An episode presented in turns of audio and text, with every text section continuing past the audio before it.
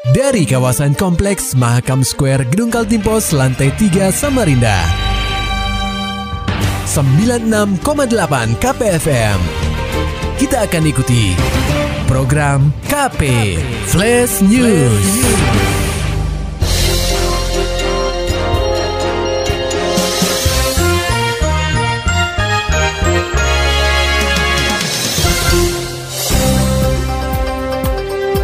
Anda sedang menyimak program KP Flash News bersama saya Agung Pratama.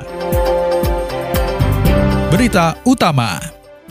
Puluhan mahasiswa dan lembaga swadaya masyarakat atau LSM yang tergabung dalam aliansi Kaltim Bersatu kembali menyambangi gedung DPRD Kaltim di Jalan Toko Umar Samarinda Senin 21 Juni 2021. Maksud kedatangan mereka adalah untuk menentang adanya tindakan pemerintah yang melemahkan lembaga Komisi Pemberantasan Korupsi atau KPK dengan memecat puluhan pegawai yang tidak lolos tes wawasan kebangsaan atau TWK. Koordinator Lapangan Aliansi Kaltim Bersatu, Iksan Nopardi, membeberkan pihaknya menolak keras adanya pelemahan terhadap lembaga KPK, sehingga pihaknya ingin agar DPRD Kaltim bisa bersikap tegas melihat polemik yang terjadi dalam lembaga anti rasuah tersebut.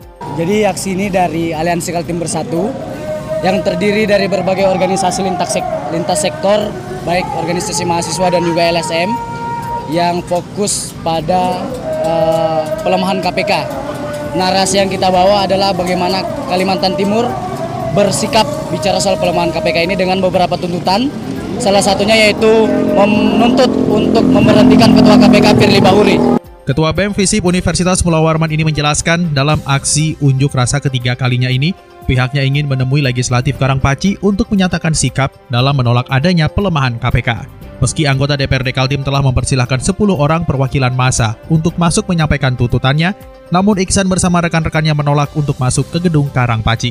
Ya, untuk sekarang uh, dari perwakilan DPRD meminta perwakilan 10 orang saja. Hmm.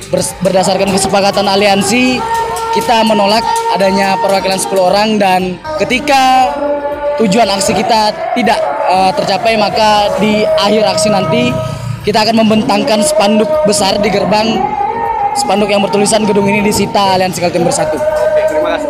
Lebih lanjut, jika tuntutan masa aksi tak diindahkan, maka mereka akan mengancam membentangkan spanduk besar di pagar gedung DPRD Kaltim dengan tulisan, gedung ini disita aliansi Kaltim Bersatu.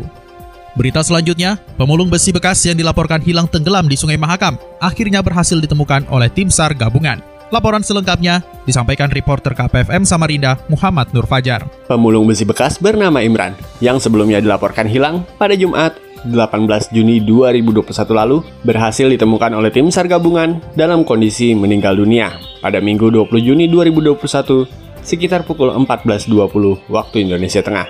Sebelum dinyatakan tenggelam, Imran diketahui sedang mengumpulkan besi bekas dengan cara menyelam tanpa alat apa pun di pangkalan PT Mawar Ready Mix, Jalan Patimura, Kelurahan Mangkupalas, Kecamatan Samarinda Seberang. Namun, saat asyik menyelam, korban tidak pernah muncul ke permukaan lagi.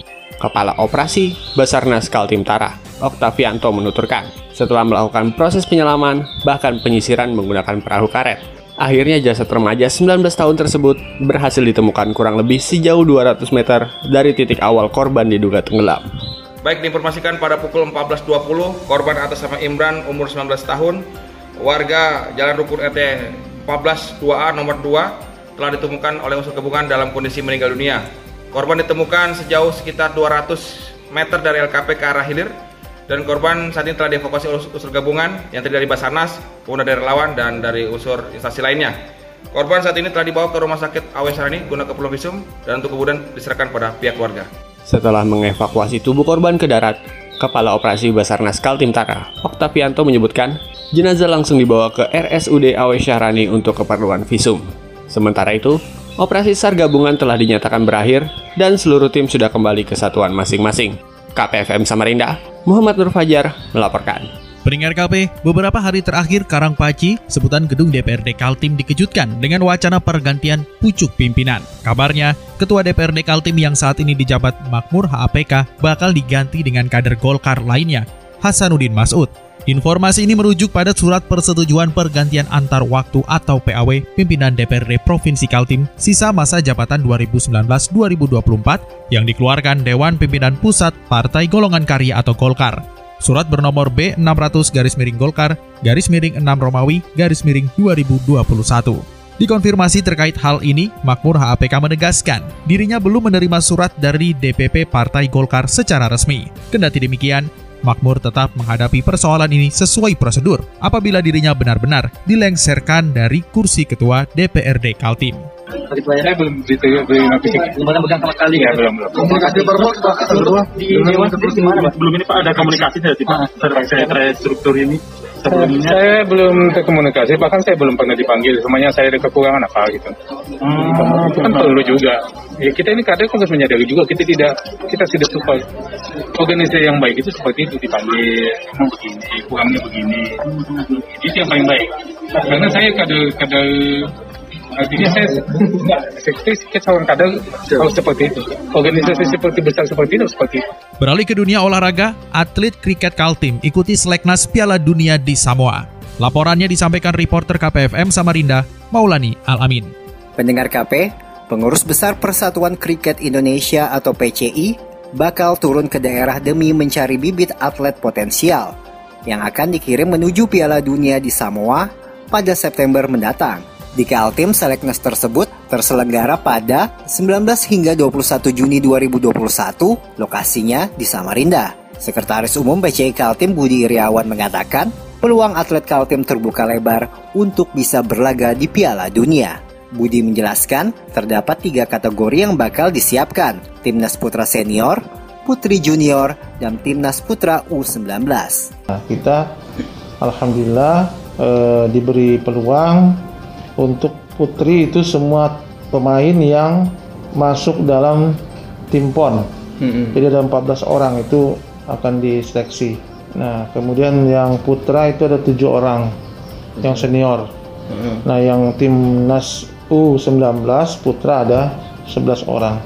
Seleknas pembentukan timnas kriket yang diselenggarakan di beberapa daerah ini menjadi bagian penting bagi atlet Kaltim untuk bisa menembus skuad merah putih. KPFM Samarinda, Maulani Al-Amin melaporkan.